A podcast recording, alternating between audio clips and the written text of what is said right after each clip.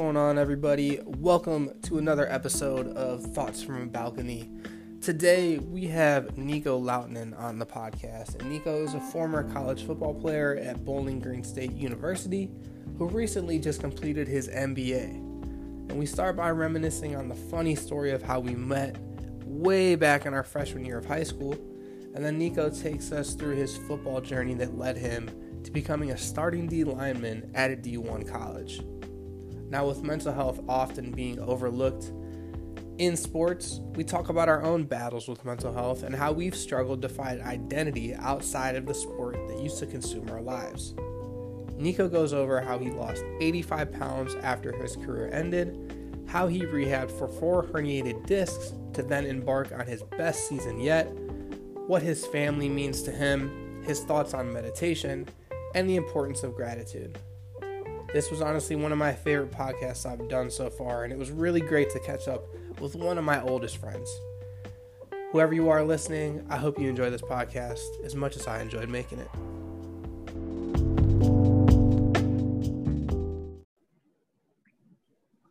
What is up, everybody? Welcome to Thoughts from a Balcony. I have my good friend on, Nico Lautinen. Thank you for coming on, my brother. Thank you for having me, brother. It's an honor. Appreciate it. Absolutely, dude. So I'm sure anyone listening to this is gonna know who me and you are. And it's probably gonna be people from high school and all that shit. But anyone who isn't familiar with mine and yours bond, I want to talk about the first time we met because I think it kind of sums up how we were as fat little kids. And I think it's just a funny point to start off at. So I knew you in middle school, right? And like, I'll take it all the way back to Memorial, Shore, Ridge days. And for those of you who don't go to Mentor or haven't gone to Mentor, there's three middle schools that funnel into that high school. All right, we had to stop there for some technical difficulties, but we're back and rolling. All right, so talking about Mentor, there's three middle schools that funnel into it, right? And if you're from the Northeast of Ohio, you realize how big football is. So in the middle schools, all the football teams are huge and we're taking pride in it. We're super excited to go into high school and we're competing amongst each other too.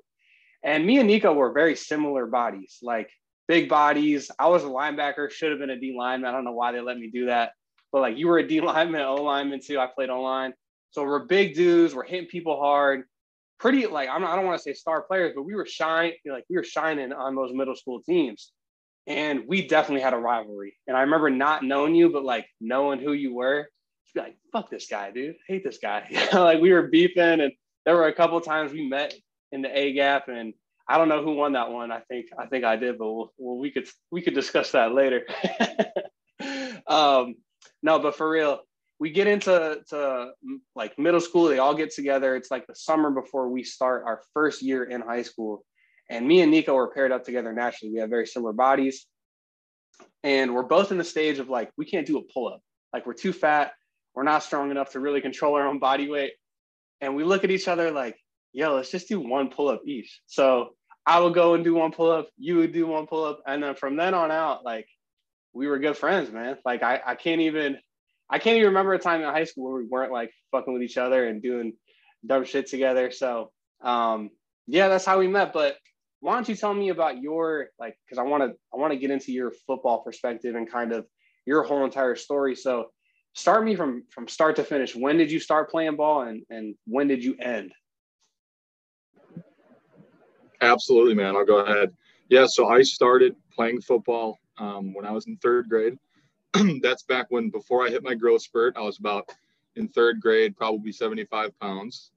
Um, i was introduced to the sport from my father. Um, he was a big, very, very, very big um, reason that I played football. Um, he was a all-around natural athlete in, in high school.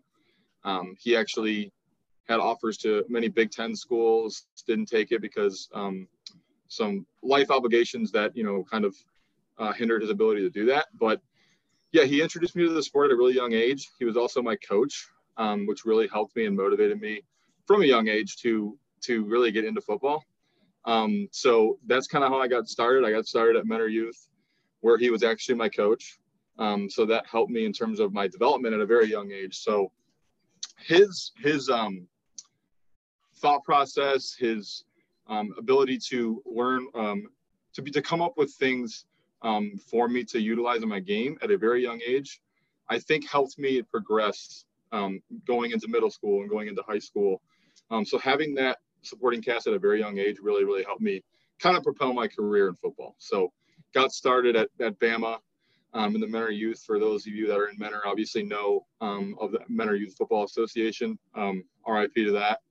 But yeah, got me started at a really young age, and my dad um, really, really pushed football on me. Um, my mom was so against it, um, but my dad to this day still says that was the best decision they've ever made, um, and that they didn't have to pay any college for it, so that was cool. Um, so yeah, that's how I got started. Hell yeah, man! No, I I think that's hilarious, and I think that's all of our dreams too. Like coming up through the high school ranks is I just want a college scholarship. Like I just want to be able to pay my way through college. And that was always the dream for a lot of us playing. Um, and it was really cool because we both got to fulfill those dreams. You know, you at you at your really high level, mine, you know, at the D2 and D3 level. But um, you know, coming into BG, I know you had these expectations, and I kind of remember that going in your freshman year. You're coming in with Dino Babers, and you're just kind of talking about him. Great team. Um, you know, like a winning program, just got back from a bowl game. And then I think it was after your freshman year, he ended up leaving. And I, I think that was really tough to see because it was like you've been part of a winning program your whole life. And now it's like turned upside down. Yeah, man. So um, when I was recruited um, by Bowling Green, I was recruited by um, so many schools out of high school, which I was forever grateful for. So um, having the ability to pick where I wanted to go to school was everything to me. Um, and it's everything that I ever strive for, all the way going back to those youth days um, playing football. So, like you said, that's something that you dream about. That's something that you always want to fulfill. That's something that you want to always strive for every single day. But to your point, yes, um, I was recruited by Dino Babers, and obviously in high school, I think in our four-year span, lost maybe like seven games total. Uh, I don't know the, all the facts on that, but came into Bowling Green. Uh, Dino Babers was my coach. He is now at Syracuse. Um, very, very big reason why I went to Bowling Green. Uh, he was an awesome recruiter. He told me everything that was going to be happening, that I would be a starter, um, which obviously didn't happen. But um, I think to your point, I've been a part of a lot of peaks and a lot of valleys. So my freshman year, we won the MAC championship, got a ring out of it. Um, super good experience. I think it really showed me what a good culture looks like um, and how to work within that culture. I think, and then after his departure, um, I started to see what a really bad culture looks like. Um, and we had somebody come in. He was a high school coach. Um, was not a player-driven coach. Um, was very selfish, and essentially reflected on the entire team. And we lost four consecutive years after that. So um, I've seen what it looks like to win. I knew what it looked like to win, um, but we never had that kind of leadership from a coach standpoint to be able to, you know, uh, survive and, and thrive uh, in high, in college. So it was tough, man. It, it, was tough. There was so many times where I was like, you know what, um, I don't want to be a part of this. I actually almost transferred to Syracuse with Coach Babers um, after that year um, but I stuck through it, and I'm very glad that I actually did. So those bad lessons that we had in college um, really shaped me and helped me learn from those experiences too. So, you know, um, while it might not have been good, I think that it was good for my growth to learn those kind of things. Yeah, no, I'm glad you brought that up because it's it's these moments where it's terrible at that time, and you're thinking to yourself, "How am I going to get through this? This sucks." it's just ter- I mean, so many bad things just keep happening. You keep losing games. There's fights amongst the team, and I, I know how it is because I you know I, I, went through a very similar situation at Mercyhurst. Coaching staff was just there's one way of thinking, and then there's the players' way of thinking, and they're just completely divided. We're not running as a unit, and it has a huge detrimental effect on the team. Um, but you also learn a lot about yourself in those instances, and I love that you say that like, yeah, they sucked, but they were also transformative years and they really shaped me in who I am. And I look back at all the shitty things that happened to me in my career, like tearing my Achilles and you know, having a transfer and having to play O line, like as D lineman, you know how much that sucks. So it's like having to go through those things and learning from them and realizing all those mistakes you made and all the ways that you could have responded better is going to help you in your future life for really things that matter much more, you know, kind of looking back. And I'm, sure we're going to look back in, in 50 years and say, wow, football was such a small part of my life. But when you're in it, it's everything like that. You know, I, I started in sixth grade, so that's probably like 12 years of playing ball. And that 12 years, like it's consistent. It doesn't stop. It's all you're thinking about. You're thinking of how do I get better? How do I stay healthy? How do I, you know, just improve upon my game and get to the next level? And when that's over, it's kind of like, what do I do next? So I'm curious from your perspective, man. I know you just got your master's recently, um, but I, I think you stopped playing around the same time I did what was that transition like for you? And, and how do you kind of work with that today?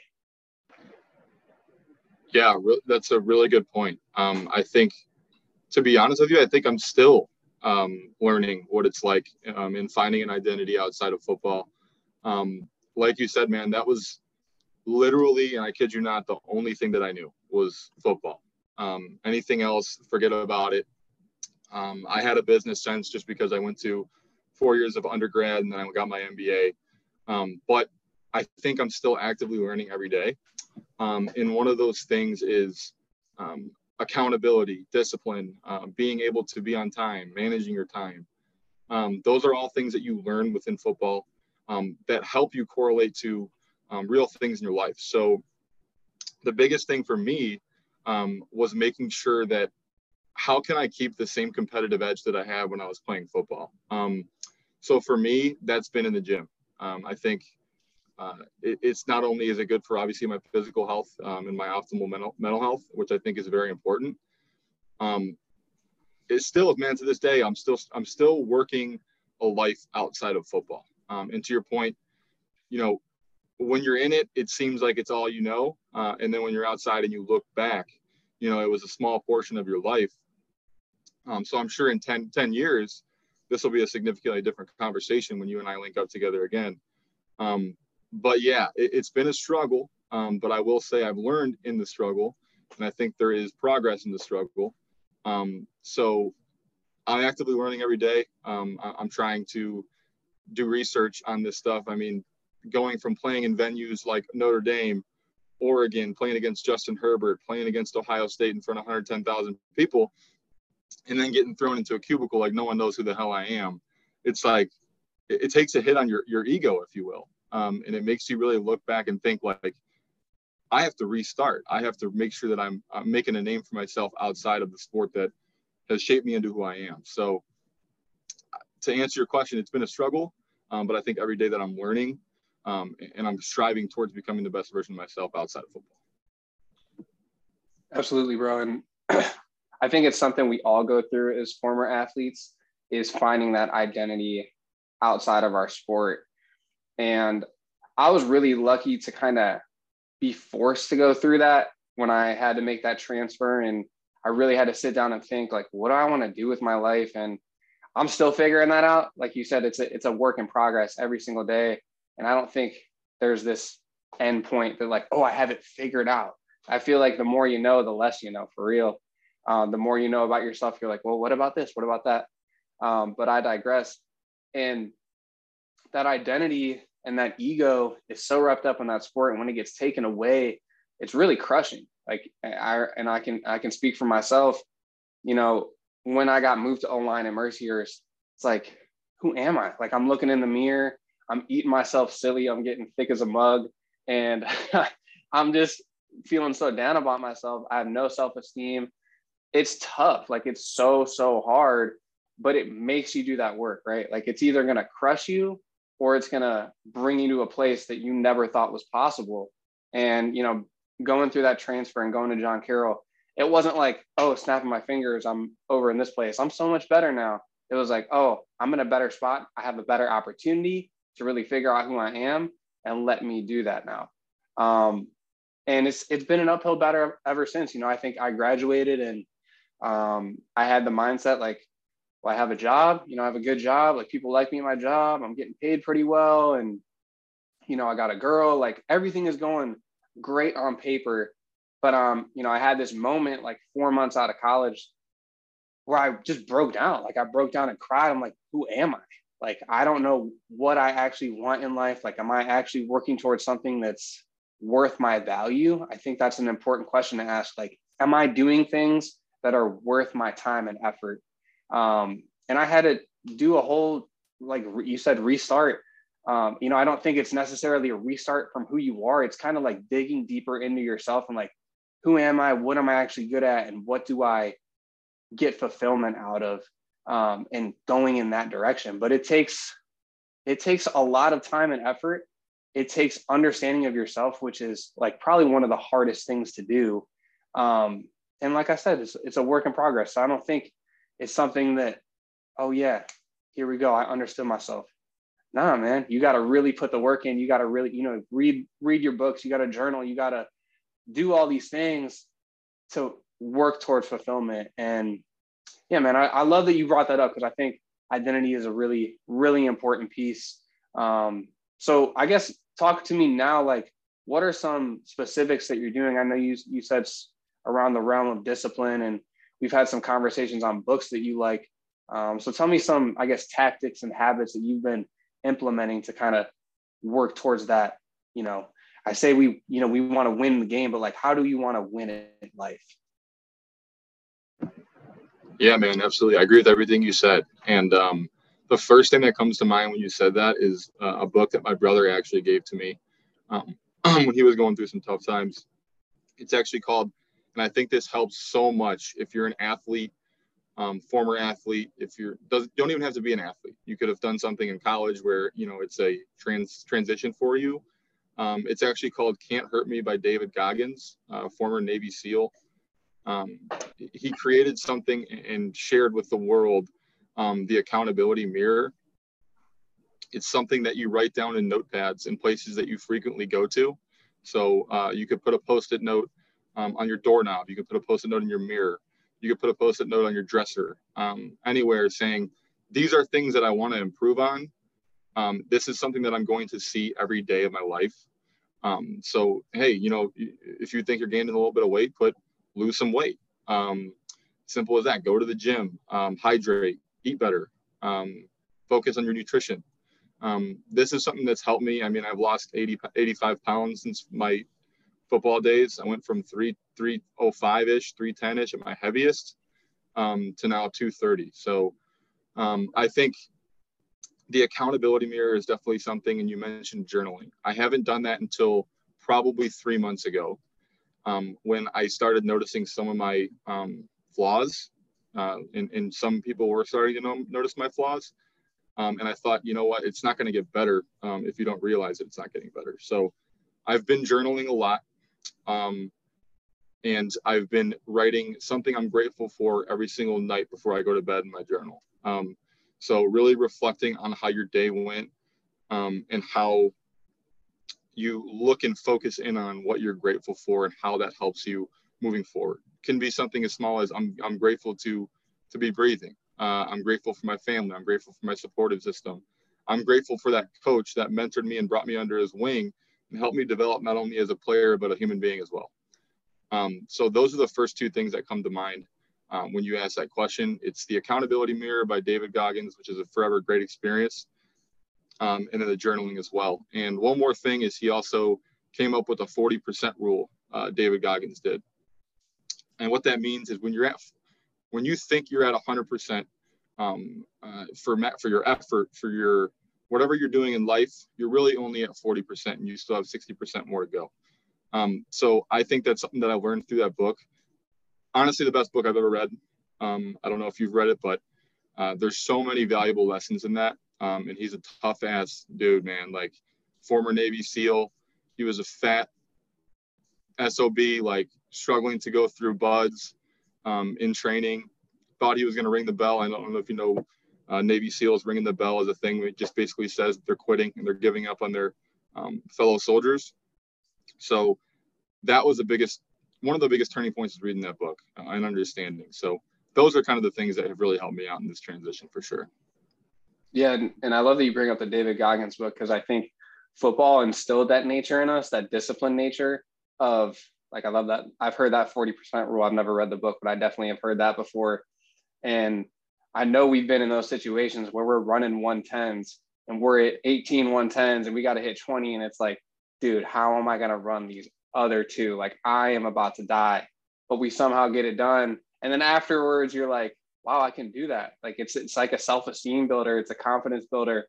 And um, you know, going to the gym, focusing on nutrition. I love that you lost 85 pounds, bro. Like I I remember us, I mean, we were both fat boys. Like I remember how we used to eat, like going to Burger King and McDonald's and Taco Bell, like all those places all the time. And I don't, I don't, I couldn't even tell you the last time I had some food like that. Um, and just how how bad it used to make me feel. But um, yeah, man, I think that's something that a lot of football players do and have that discipline. And I think reading that book and journaling and, and keeping yourself accountable is another thing I wanted to touch on. You know, you mentioned you didn't start journaling till you had people kind of pointing out your flaws and you you yourself realizing those flaws. And I think that's an important piece. And to even dive a little deeper into that, I think having a positive relationship with your flaws is important too. Because when you have that negative relationship, you almost hate yourself for it. You know, you'll like I'm I'm a big person of forgetting shit. So today, like I went I went to the gym, forgot my headphones, forgot my water bottle, and I could have responded in, you know, two ways. One, beat myself up about it, tell myself I'm an idiot and have all this negative self-talk pent up and really have this anger towards myself. Or I could say, who cares? You know, I can, you know, get some water at the drinking fountain. I don't need to listen to music today. You know, how good are these headphones really for your your eardrums? Right. So it's like that response is super important too. Um, but yeah, I think that whole point in your perspective of flaws really, really matters when trying to improve upon yourself. And that's kind of what we're all trying to do, right? Like we're trying to make ourselves better so we can live a more fulfilled life. Most definitely, man. And um, I, I will be the first person to admit it when, when I started this journaling thing. Um, a lot of the times, man, I was I was thinking pretty negatively, and that comes with um, life outside of football and finding that identity. I think that I was always having kind of a victim mentality um, and thinking, you know, no one has it worse than me. Um, when in reality, th- there's a lot of things that I have that are great um, that some people don't or wish they did have. Um, and I think about those things, and I think that that's the first the first step in the process is realizing that you have um, an unlimited amount of strengths. It just comes up to can you unlock those strengths? Can you really showcase those strengths, um, not only to other people but to yourself, most importantly. Um, so most definitely, man, it's it's something that I I relish the opportunity of having weaknesses, um, and I think if you at least work towards um, improving those um, and mitigating them as much as you possibly can, um, in developing those positive traits. That's something that I've been working on as well. Like I said, I'm not perfect. Um, I welcome these these challenges and I work to overcome them. Um, uh, there was a point in my life where I didn't. I, I just kind of stuck through uh, negativity, um, and that was actually during the uh, pandemic where I was like, you know what, this is horrible. I'm still doing my master's degree. Um, I'm not really doing much with my life. Uh, I don't have much going on. Um, and I kind of had that victim mentality. Um, and I think I've, I've strived towards becoming better um, about that. So, um, you know, I'll be the first person to point out uh, my flaws. So, uh, for sure. Yeah. And, you know, I think it's a human, it's human nature to go through peaks and valleys and get down or make mistakes. Like that's just part of life. And, you know, I think even going back to our, one of our first discussions is looking back on those mistakes is going to be so important for your growth. Like, how are you going to improve upon it if you never recognize your mistakes? So, like, even recognizing that, oh, I'm messing up here, or oh, I'm, i might be going down the wrong path. Like, I might be drinking a little too much on the weekdays, or I might, I might be eating a little too bad. You know, let me clean this up. That first reaction and that first alarm that goes off, that's awesome because a lot of people never have that, and they just continue to go down this cycle and, and cycle down into oblivion. I mean, you're you're messed up. You know what I mean? And and when you dig that hole deeper, it's so much harder to climb back out of.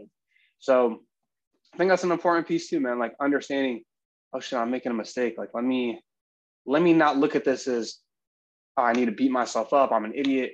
Let me look at this as oh wow, like good thing I'm my brain is like allowing me to see this and realize that okay, now I I need to switch this around. And then that second piece is taking action. And if you never take action, you know, you're gonna have a pretty bad life. You know, there's there's things that pop up in your mind. And you know, I have this quote. Hold on, I have this here. It's somewhere in my desk. It's like my favorite quote by Pat Tillman. Yep, I got it. Somewhere inside, we hear a voice. It leads us in the direction of what we wish to become. It is up to us whether or not to follow. And I think a lot of us has have those voices, and it's like it's up to you. It's up to you to take action in that, and that's what's really important. Um, but also, like like I said, having that positive relationship with yourself is going to allow you to take action much easier. Most definitely, and I think another thing uh, to your point, what you just mentioned is um, it's so important to not neglect um, those things that come up. I think there's a lot that you can learn from them. I think it's a very valuable learning experience. Um, and neglecting it is not going to help. I think welcoming it um, and working to um, kind of overcome it, I think that's very important. Um, and another thing that something that I've done to kind of cope with negativity in my life has been, and my girlfriend makes fun of me for this, and I stopped doing it, which I wish I didn't, um, was meditation. Um, I would wake up every morning, throw on this meditation YouTube video, and I would be at so much zen to start my day, so much positivity. Like my mind was cleared, um, and I just had momentum going through my day. Um, so that is something I'm going to get back to. Um, for those of you that are listening, I highly recommend um, getting into meditation. I think it's very important for kind of a reset uh, and getting your day started. You can do it at night or in the morning. So that's something that's really helped me, man. It's it's meditation for sure. Yeah, I'm glad you brought that up. It's it is something that helps me a lot in my daily life. And you know, I used to be very rigid in my ways of like, all right, I need to get meditation in in the morning. Like I need to do this for five to 10 minutes each morning. And I started to kind of like fall down that path, right? Like things happen, you gotta, you know, work comes up where you gotta be up early and you just kind of forget about it. But I read this book on meditation and I can't remember the name of it exactly, but he talked about it. Instead of looking at meditation as this practice that you need to have a perfect environment for, right? Like when you in your head, when you picture meditation, you're thinking of like a yoga studio, you have this soft music on, like a waterfall in the background. And he's saying meditation isn't about like this exercise, you have to be in this environment. It's about finding peace within yourself. And it's really, really hard today, especially with the social media and just constantly being bombarded with how you're supposed to think and advertisements and you know other people trying to get you to buy all that kind of stuff right it's hard to think for yourself so when you take those times to be bored to not have any stimulus in your brain that's when you can kind of work through your own problems and you know control your thoughts and realize that like oh, I'm not my thoughts. I'm not my feelings. These are just things that happen to me as a human being. I'm my own consciousness, and I have the possibility and the ability to control that and filter my thoughts and realize that I don't have to act on every single thought or I don't have to let this thought affect my emotion. So it's like a practice. And I, you know, I've talked to Carly about it too, and she hates, she's not a huge fan of meditation at all. And it's funny you say that about Brooke. Um, but it's it's frustrating. Like I don't know if you felt the same way at first. It's like it's hard to quiet your thoughts, right? But it's not. It's less about quieting your thoughts and more about how can I stay center? How can I not let this distract me? And when I do get off on the path of a thought, how can I slowly bring myself back in? And going back to that, having that positive relationship with yourself. It's not, oh shit, I got another thought. Get out of here. Get out of here. It's like, okay, I have another thought. It's fine. No big deal. I'm a human being. I get thoughts. Let me come back to center. And like finding that practice but it's hard and it takes years of practice. I'm not even close. Um, but dude, meditation, like I, I really do think it is a huge key and a, a good tool to help with this depression that we've seen across our entire generation. For sure, man. Totally agree. I think um, to your point, it's it is tough to quiet those thoughts in your head. Um, and I I was very reluctant to get into it um, because there was obviously always a stigma with it, like you mentioned. Like you got to be in a yoga studio doing downward dog and um, and doing all these kind of tedious things, but it really isn't that. Um, and I know my, my buddy Grant, I got him onto meditation for a little bit, and he said it was awesome. Um, so, and that's the whole point of these things is really to, to spread and, cultivate positivity. So, uh, if it can touch one life, you know, it, it's it's that's all it means. So, um, it, has been very good, and I do fully intend to get back into doing it. It's just things got in the way and, and work and other obligations, but um, setting five to ten minutes aside is truly nothing, and I think it could be good for you know doing it at night or um, doing it early in the morning to start your day. It just kind of depends on preference, but um, can't say enough good things about it, man. It's it's truly one of those things where you you can say all you want uh, until you actually do it, until you actually see the impact that it's making. Mm-hmm. Absolutely. I just got back from being in the sauna. I just meditated for 15 minutes. took a cold shower after. Like I've been really getting into those. Um, but I want to talk about like kind of going back to football and mental health and obviously an injury that we both have faced a lot is head trauma. Like we have constantly been going at each other head on head, you know, going against 300 pound guys, if not two 300 pound guys every single play. And it's really like a car crash. Um, and, you know, we have to be proactive in those things and kind of be aware of how that's affecting us. Um, so, you know, I do some things for my lower body, my, you know, upper injuries and shoulder, but I think meditation is another good tool for, you know, that mental health aspect of it. So I'm curious from your perspective. I don't know if you have any tools or any, you know, if you want to even touch on the subject of mental health and kind of how that's affected you uh, with your whole football experience. Yeah, man. Mental health is a topic that I am extremely passionate about. I think it's um, something that doesn't get talked about enough, um, especially for athletes and, and specifically football players. I think there's a stigma that that football players are these tough guys that that don't really have any feelings and um, they just they're just macho macho guys. But um, it's something that I struggled with um, in college, and I don't even know if you know this, but I'm gonna be vulnerable and tell my story. Um, uh, in my junior, my redshirt junior year um, of college, I was practicing in spring when our first coach, Coach Loeffler, got there.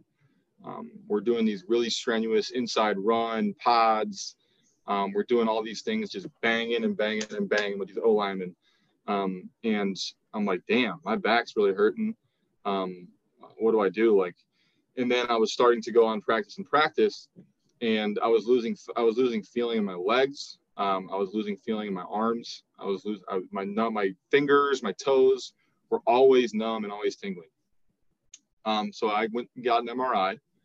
Um, and it turns out that I had four slip discs and one herniated disc in my spine and my lumbar. Um, and, and, that was something that I had to miss all of spring ball. I ruined my first impression with my first coaching staff uh, and my last coaching staff that I would inevitably have. Um, so that killed me. Um, and I was faced with uh, an option to either overcome it, um, go to rehab, go to physical therapy three times a week on top of what I was doing at the facility. Um, and I went through with that. So uh, initially, I had all my paperwork ready, um, and I held off on signing it to be medically disqualified. Um, so I was like, you know what? I'm going to go through physical therapy um, extensively for two more weeks and, and see where this takes me. So I put in crazy hours of physical therapy in the facility. And then in between classes, I would go up to the Stroh Center um, and do external physical therapy with a another team doctor. And eventually things improved. Um, and I went on to have the best year of football that I've ever had in my life. Um, so I think it's a good life lesson um, to not give up uh, on your your injuries. Um, and I know you better than anybody um, can attest to that. So I went through a, a very, very hard time mentally uh, during that time. Um, and I leaned on a lot of my resources that I had in college, those being professors, Um, I, I, was actually very close with some of my professors, um, my ATs, my coach, my D line coach. Um, and, having those resources really guided me through and kind of helped solidify my decision to push harder and to go into physical therapy um, and to really improve my injury.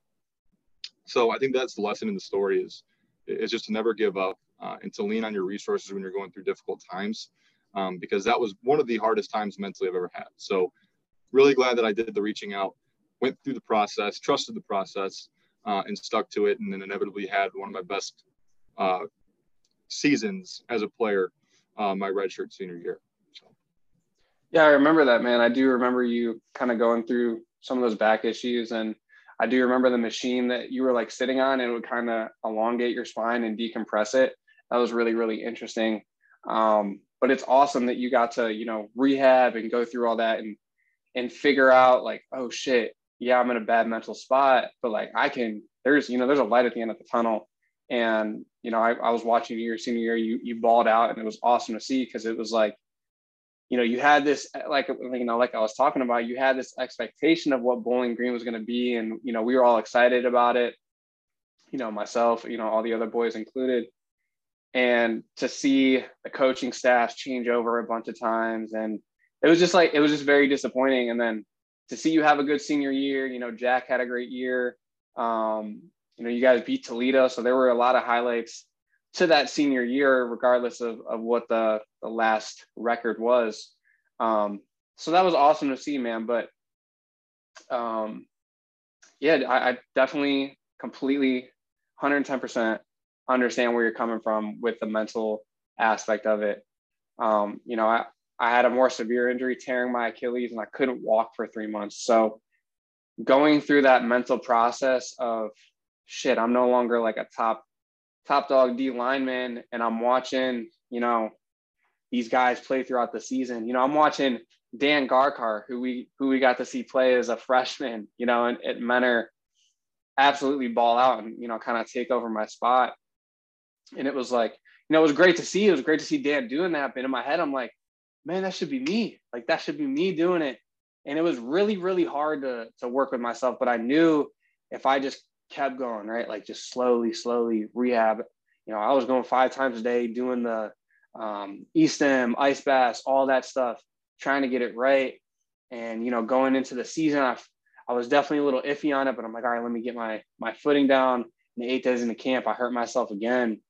And, you know, I can look at that and say like, shit, like, you know, you, you got to, you got to play that final year. And that, that was in my head too. I'm like, I get to play this final year. I'm coming back from a crazy injury this is it. I'm going out with a bang.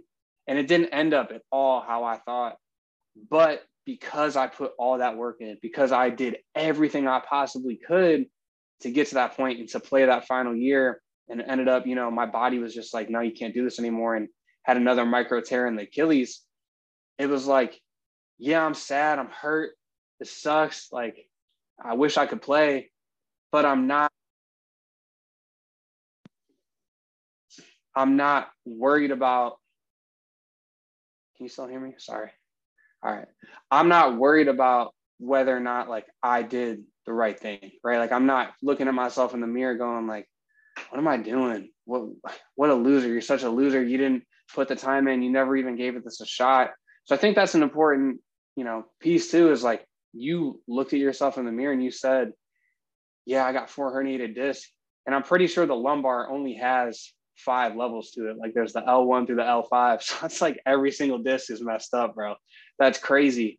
And to say, you know what, like I know I can do this and, and do the rehab and get back to healthy and have a great season, you know, it's a testament to show like never giving up, man. Just whatever you're going through, you can get through it. And I think going through that early in our lives with football is going to help. You know, we're still so young. We're 25 years old. Know, you're about to do 26 here soon. It's like that's going to help us so much in our future life um, that I think we're really, really going to see as more challenges come up. Yeah, man. And I think to both of our points, um, I think for me personally, um, I wouldn't have been able to deal with the pain of regret. Um, seeing if I didn't go through with that process and, and trust that process, I wouldn't have been able to see um, us beat Toledo um, as a 28 point dog, as to go into South Bend and play Notre Dame on national television on NBC, um, or all of those experiences that year going to Kansas State. Um, those life lessons that you have with your guys are everything. And those are the things that were going through my head when I was going through that crazy ass process. I'm like, this is not going to happen to me. I'm going to do everything that I can personally um, to not have the pain of regret. And I think in your situation, you did everything that you could. Um, but at the end of the day, you have to listen to your body. Um, so I know that you're not going to you're not going to have that pain of regret because you actually went through the process. So um, uh, you know that's you're a warrior, man. You went through so many injuries, and uh, I give you so much credit and kudos because not a lot of people can do that. They can't really dig deep and, and see um, the potential and go through those hard ass times. Um, but dealing with the pain of the regret is worse is the worst part of the process. Um, the the extensive rehabs and, and stuff that we did is just a minuscule part of the process. I think the pain of regret is definitely the worst. So um, I'm very glad that both of us didn't have to deal with that. Yeah, and, and speaking of injuries, I don't know if you if you feel this way, but I definitely am still dealing with my own injuries and trying to work through them, continue to strengthen areas that I'm weak in. Um, you know, obviously with this Achilles tear, it's the whole chain, the whole kinetic chain, and my left leg is still got to work on my hip, got to work on my knee. You know, even my shoulder, like somehow that's messed up a little bit more. So it's like being conscious of that and trying to work on that every single day. Um, and I've had people ask me the question, you know, do you regret playing? Uh, or especially when I see a statistic that 90, it was like 93% of college football players have CTE. And, you know, people me like, do you regret it? Do you regret it? I would not change anything. Like, regardless of, you know, how I ended up, my college career did not go at all how I planned. Ended up only playing 10 games out of my five years I played because of injuries, because of transferring, because of all this stuff. And you know, I could look back and be like, damn, I could have done this. I should have done that. And, you know, I should have done this differently. But like, that's what made me who I am. And that's what allowed me to have this perspective. Um, but I'm curious, you know, from, from you, like your injuries, obviously you're back. Is this something you still work on, still deal with? Um, and how does that affect your mental health too? Like, how do you, I guess, grapple with that idea of like, damn, I just spent 12 years, or, you know, I, you probably played a little bit longer than me, but I just spent that much time really beating the shit out of my body. So, like, I guess, how do you grapple with that? Yeah, man, literally leading with my head every play. That was what I, I had the um, reputation as a guy that would lead with his head every play. So I've taken my fair share of hits to the head. Um, but to cope with that, it's um, it's not easy. It's sometimes I have splitting headaches and splitting migraines um, because of that. But to your point with the injuries, you know, my back um, has gotten significantly better. Um, reason being, um, I'm not carrying 300 pounds of weight on me anymore. Um, so the lesson in that is is to to listen to your body, to know what to do with your body, to take care of your body. Um, in these things, we can yell until we're blue in the face. Truly, like um, until I took action, um, things changed. Things were not changing when I was thick. Like they just weren't. They weren't. Yeah. Like I felt every bit of 300 pounds. I felt unhealthy, and when you're when you feel unhealthy like that, man, it takes a toll on your mental health. It really does.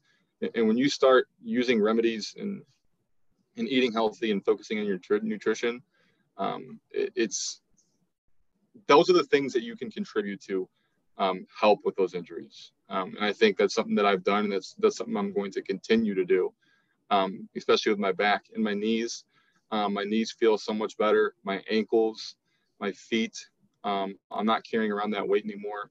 Um, and losing losing weight truly was the best decision I've ever made. Not only just physically, but mentally as well. So um, that's what I'll say about that for sure. Yeah, no, that's that's a lot of weight, man. And you know, I got up to 275 myself. I'm probably down to like 220 right now.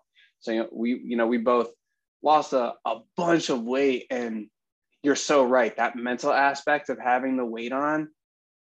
I remember those days, like it would be like every week I'd look myself in the mirror and just be like, damn, looking at my belly, looking at my love handles. and just saying to myself like i gotta start monday. I gotta start monday. And then it would just be the next week and i would just you know eat my feelings away and not even care. And then there'd be another shameful night of me looking at myself in the mirror and that cycle just continued. And then having football is a crutch too right? Of having like you know especially for you like man i'm a d1 football player. I can i need to be you know i'm a nose tackle. Like i need to be big. I need to be huge. And you know that is somewhat true 110% but when you're done with that you know you gotta you gotta take it off. Because it's not something that's sustainable. And i always look at it as this graph right? Where it's like um you know it's like the the healthy unhealthy scale. And you have performance and like your health basically going line to line. So it, you know you're working out you're feeling good it's kind of like early in your career. And then it hits this point where you're training so hard the hits you're taking are so heavy it's like your performance is going to go up but your health starts declining. So it's like it's that tough battle and recognizing when it's over when it needs to stop and when i really need to get my health in check. Because you could easily have been like oh i'm 300 pounds it's my life now like we keep drinking beers and having a good time and eating taco bell but you know i'm proud of you for just like man i, I got to get my ass in shape and you know like you got a nice haircut, you obviously care about your appearance. So like 300 pounds, bro, it doesn't help. It doesn't help at all. No, man, and obviously I had to be, I had to be big. I, I had to keep a scholarship. I had to, um, in the position that I played, I had to take on 320 pound double teams from huge ass offensive linemen. So it, it was imperative that I was big. Um, but to your point, man, it's it's not sustainable at all. It, it's something that you have to look in the mirror um, I was sick with myself, to be honest with you. I, I looked in the mirror, saw those love handles. Um, some guys in BG even called them a joke, calling them the Nixos. So um, I had to get rid of them, man. I wasn't dealing with that anymore. But um, you know, your body is your best resource, um, and it's the only place you have to live. Um, I know it's a cliche quote, but it, it's the absolute truth. And um, I will never in my life intend on being that big again. Um, but like I said, it was a it was a imperative that I was that big. Um, but exercising, nutrition, I eat like a dog. I, I, meal plan every week. I eat the same thing for dinner every day. Um, obviously, I have a little bit of fun on the weekends and treat myself, but that's completely normal. So I think it's all about balance and, making sure that you, you know, use the tools um, at your disposal to to just become the, the most optimal version of yourself. Yeah. And I think becoming the most optimal version of yourself starts with that foundation in your health and, you know, taking your physical health seriously, taking your, you know, the food that you're eating seriously. I know, you know, you don't eat gluten anymore and that's just how your body reacts to it, which is crazy. Um, you know, I've had to cut out some things as well or just kind of dial things back because of how they affected my body. Um, but that's the foundation to everything in life. If you don't have your health, what are you doing? Like, what's the point? Right? Yeah, you might have all these goals of, you know, doing big things or having a, you know, uh, island house, whatever it is. If you are walking out of that island beach house and you got rolls on rolls and you look like hell and you obviously haven't been taking care of yourself for 40 years, like what's what's the point, man? So taking our health first, I think that's it's it's imperative for us to even achieve those external goals that we set for ourselves. I think that first goal has to be how can I get my health in check? How can I continue to sustain this for the rest of my life so I can have a high quality of life, you know, and, and kind of looking at our situation, have a high quality of life despite all those, you know, injuries that we have sustained over the years. Yeah, I mean, I like what you said about quality of life too, because, um, you know, when you are eating yourself into oblivion and, and not really taking care of your body, I think it correlates into almost and trickles into almost every other part of your life. So it starts affecting your relationships um, that you really sought. You, you you want to be able to have those strong relationships, and I think it kind of hinders some ability to have those, um, and puts your mind elsewhere. Um, so I think it not only does it correlate to good physical mental health for yourself, um, but it also helps you sustain relationships and um, be present and um, those kind of things. So I think uh, you you nailed it, man. You said it to a T. Yeah, and, and I'm glad you brought up relationships because that's something I wanted to touch on too in this podcast. I think looking back at those times where I was struggling with my mental health, I also, and it's not to say, you know, I don't have friends from that time period still, because I still do, but it's, you know, the people I kept really close to me, right? Like I was in a very toxic relationship and it, it wasn't helping at all. Like having that accountability, having that person to kind of just be an ear and not not listen and judge, but just kind of listen and and allow you to vent to them and and kind of and I'm not saying you're supposed to complain to your spouse all the time, but like having someone that you can just let off steam and just let off your thoughts at and not have them judge you in a negative light, I think is really, really important to you living a good life. And, you know, I, I wouldn't be anywhere in life without the relationships that I hold that's why I still live in Cleveland. That's why I'm, you know, still seeing, trying to see my mom, my dad once a week at least, because those people are really important to me. And I'm, I'm lucky to have them in my life. And, you know, that's why I'm getting married to the person I'm getting married to because I'm so lucky. I'm so grateful because I have someone who supports me in everything I do. I have someone who, when I come home, it feels like home. I don't feel like I'm going to get berated because I left an orange out of the fridge or something stupid like that. You know what I mean? So it's like having someone in your life that you know is a good teammate. And I think going back to football, kind of making that analogy, what kind of teammate do you want to play with, right? Do you want to have someone who's harping on you all the time and telling you how shitty you are and constantly, and this goes for coaches too. I guess you can make the analogy to coaches too. Or do you want to have somebody who's like, yeah, I'm going to point out your flaws, but I'm going to do it in a constructive way and i'm going to do this for your own well-being for your own well-being and our, also our own well-being. Because i want you know i want carly to tell me when i'm messing up or when i'm you know say i'm you know doing too much of this like hey stop doing do stop doing that. You know what i mean? Like those certain instances it's so nice to have that accountability. And um, i guess i want to just get from you you know obviously i know your family really well. We grew up together like what does your brother mean to you? What does brooke mean to you? What does your mom mean to you? And kind of how have they helped you with your you know this whole journey i guess outside of football.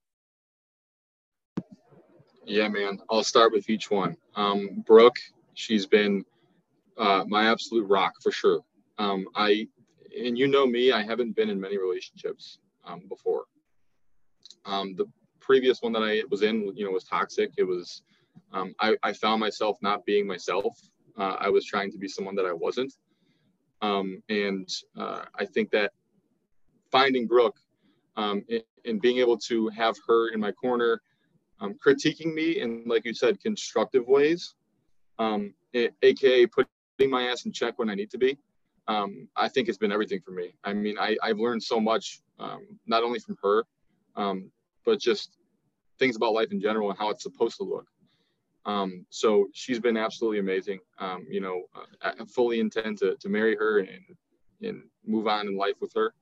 Um, so she's been amazing to me. Um, she's put me in check so many times um, and has helped me kind of grow uh, to be the person I'm kind of being. So um, that goes a lot with what I've started to journal with. You know, people have specifically her, she has been in my corner, like I said, but she has also pointed out my flaws um, and she's had to do it multiple times. So that's where I reached the point where I'm like, you know what, I got to start journaling these things and holding myself accountable to make sure that they don't happen again. So it doesn't affect anything in the long run. Um, so I think getting ahead of those things has been is huge for me. Um, so you know, my brother, he's he, he's taught me a lot um, from being a young at a young age playing sports, um, not only about sports but uh, about life as well. Um, and he always wants to make sure that I don't make the same mistakes that he did. Um, so he always serves as that big brother to to provide and protect um, and to make sure that I don't do those stupid things um, that he might have done in the past. So having that support system was amazing.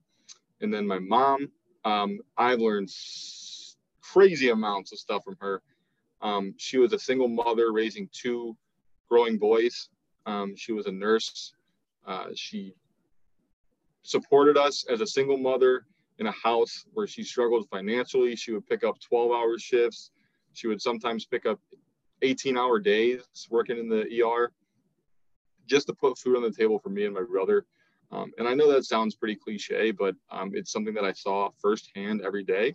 And in the moment, as a child growing up, you don't really appreciate it. Um, I'm sure you probably know.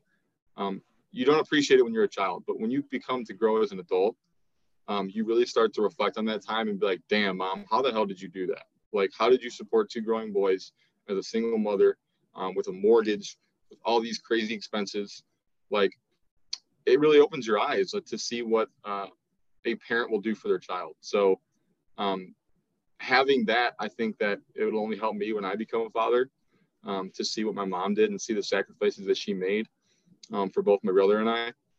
And then my dad, man, he's he's been a huge, huge impact on me um, going into sports. Um, he was um, actually on the Yankees for a period of time, which was awesome. He, he was a crazy good baseball player um, and helped me grow in, in baseball and football and basketball.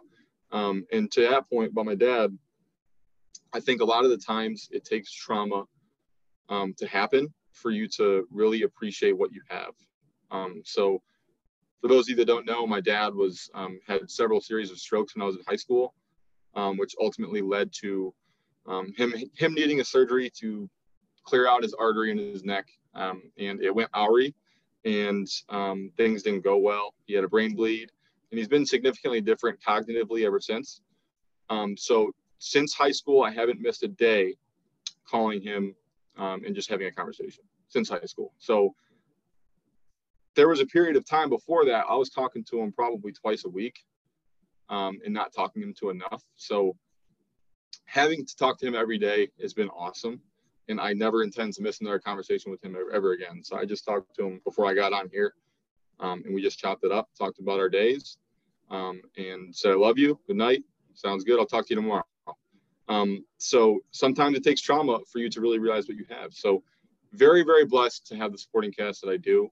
Um, and it, it, stretches far more than than just my family and my friends too. So yeah, it's a little bit about my family, man. It's been awesome. They, are a great support system.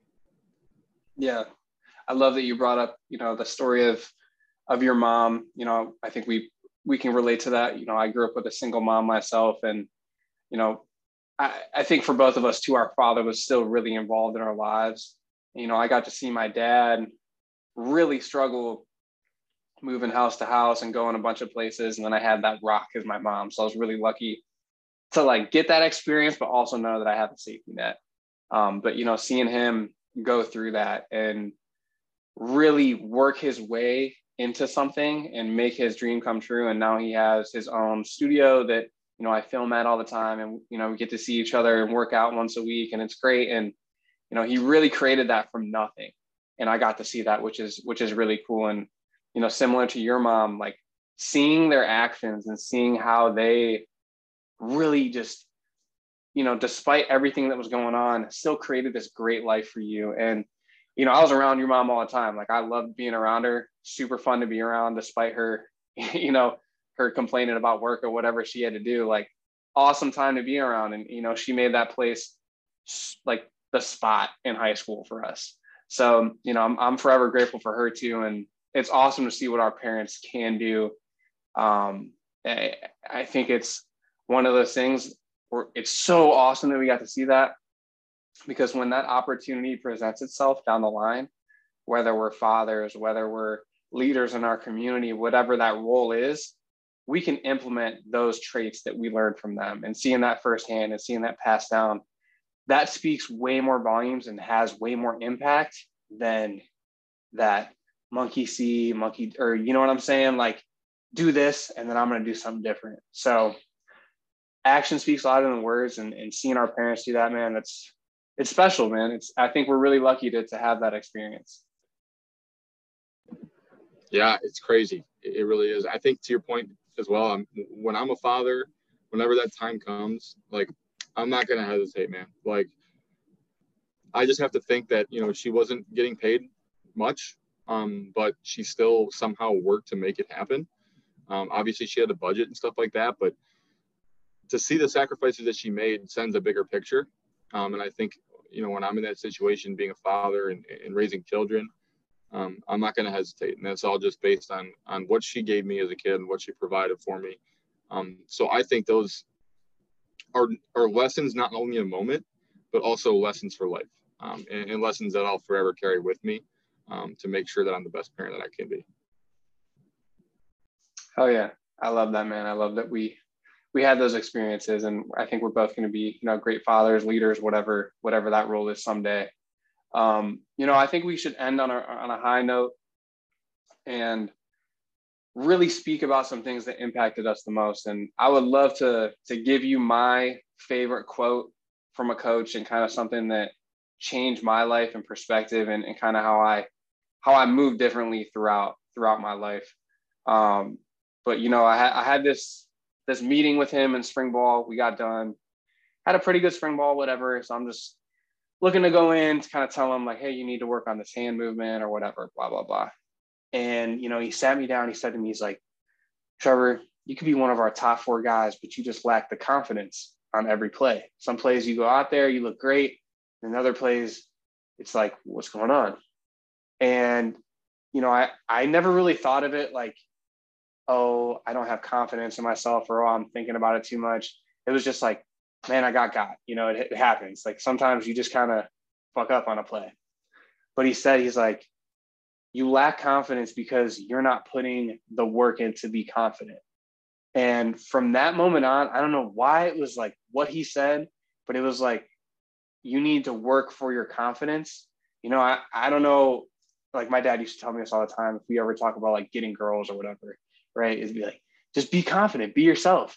Like, what does that mean, dude? You know what I mean? Like, well, who am I? You know what I'm saying? Like, how do I be confident? And for someone to just lay it out and be super simple about it and say, you need to work for your confidence, it changed my life, bro. And, and from that moment on, I became a 10 times better football player. Even though I only got two games into my season that's from my Achilles, that was still the best season I had playing football.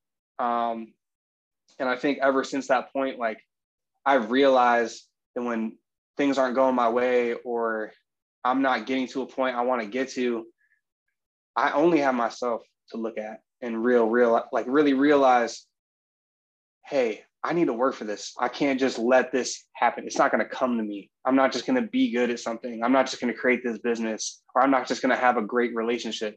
I need to go and create that. I need to go and work on that. And that's something that's changed my life completely. But I guess from you and, and your BG perspective, maybe as someone at Mentor, um, but you know, what what quote I guess kind of changed your life? Yeah, man, I got a couple. So, um, Coach Dino Babers, he was a big, big guy in philosophy, um, and he really um, was an endless, um, endless amount of, or what am I trying to say? He was, he had endless supply of quotes, but they were all very, very, um, you could be able to apply them in, into any situation that you're thrown into. So, um, one of the one of the biggest quotes that has stuck with me, and me and all the BG guys know this, like we literally say it all the time. Um, every day when you're doing something, right? Um, whatever situation you're in, it's important to, to always remember to be occasional or to consistently good and not occasionally great. So uh, I think that sends a message and it's very clear. Um, and that's something that we went over every single day. And um, I still say it to this day, man. Whenever I'm, whenever I'm slouching, I'm like consistently good. And I just whisper it under my breath, like until I'm blue in the face. Um, and I think it just it's very simple, yet it's very effective.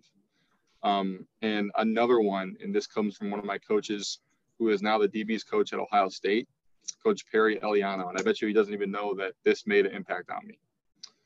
Um, but it was be like a palm tree, and I'm not sure if you're familiar with the quote, but um, in any storm, I don't know if you remember Hurricane Katrina, obviously when it happened um, during those storms, the only thing that you saw standing um, in that crazy ass mess of Katrina were palm trees.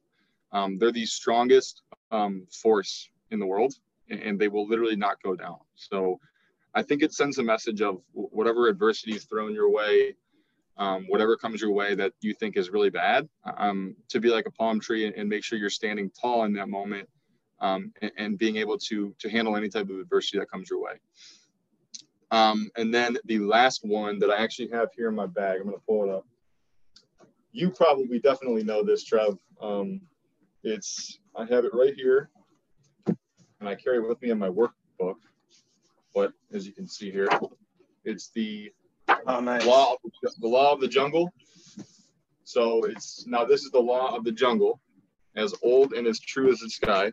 And the wolf that shall keep it may prosper, but the wolf that shall keep it, the wolf that shall break it must die. As the creeper that girdles the tree trunk, the law runneth forward in the pack. For the strength of the pack is a wolf, and the strength of the wolf is a pack. I mean, sends an awesome message about um, togetherness and, and working together. And I think you can apply it to teamwork. Um, if you're in a nine to five, um, all coming together to collectively reach the same mission, um, it can be a relationship. You know, your relationship is a pack. Um, it takes both of you guys to reach the full potential of that relationship. So, just little things, man, that that really stuck with me. And these coaches that that have told me these things. This is Coach Carl Pelini, who was um, defensive coordinator at Nebraska um, and LSU, and they don't even know that they made this impact on me. Um, like if they ever heard this, they'd be so surprised. Um, but it was just one day where um, everything kind of it's a weird feeling, man. When you hear a quote, it just kind of sticks. Like it's something that you can't really explain. It just kind of sticks with you. But those are the ones, man. Those are the awesome ones that I've learned. Yeah, I love that, man. I think those are really great. I hope anyone hearing this can have that moment where they hear your voice and say, "Oh, wow, that really resonated with me," you know. And and I hope that gets passed along because, you know, like you mentioned with the coaches, they didn't know that they were, you know, going to make that specific impact on you because a lot of times, know, a lot of my coaches would say things. Obviously, we spent a lot of years playing football. A lot of that's in one ear, out the other but there's these moments there's like these five moments or so that you just remember like distinctly you just to a t you remember the smell in the air you know what i'm saying and you know i think that's what's great about kind of like what we're doing right now hopping on this podcast is making that impact and despite what you might think about your message and whatever you have a story you're unique and you can make an impact on another person. You know, yeah, we played football, but there might be someone out there that played soccer and had a very similar experience with coaches and went through hardships and can help another person get through that. So, whoever's listening to this, you know, even Nico too, man, you have the possibility to change so many people's lives with your story and, and with the impact you can make. Um, and that goes for anyone listening too. So, Nico, I appreciate you, brother. Any last words? Uh, absolutely. Thanks again, Trev, for having me on, man. And there's one more quote that I had um, that I'm eventually going to get tattooed on me, and it is from my favorite movie in the world, Shawshank Redemption. Um, and it's called. It, the quote says, "Hope is a good thing, maybe the best of things, and no good thing ever dies." So that is what you see behind me here on the wall um, that it just like you said it's the smell in the air like you don't even know what made it stick but um, that's what made it stick. So just wanted to leave with that. Um, again appreciate you having me on here and, and i appreciate what you do uh, and the lives that you touch man. So so thank you Trev. absolutely bro. It was a pleasure having you on. Everyone make sure to go follow nico i'll, I'll tag his instagram on here. Um, but nico i appreciate you man. We'll we'll talk later. Thanks for listening everybody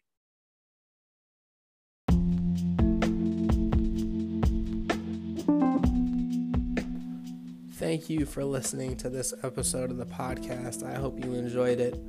As a reminder, be sure to go follow my Instagram page at TB underscore Morrison for health and fitness content along with any episode that drops. And make sure to subscribe to Thoughts from a Balcony on Spotify and or Apple Podcast if you want to stay up to date on everything there. Once again, I appreciate you all for listening. And don't forget, keep trying to be the best version of yourself every single day. Peace.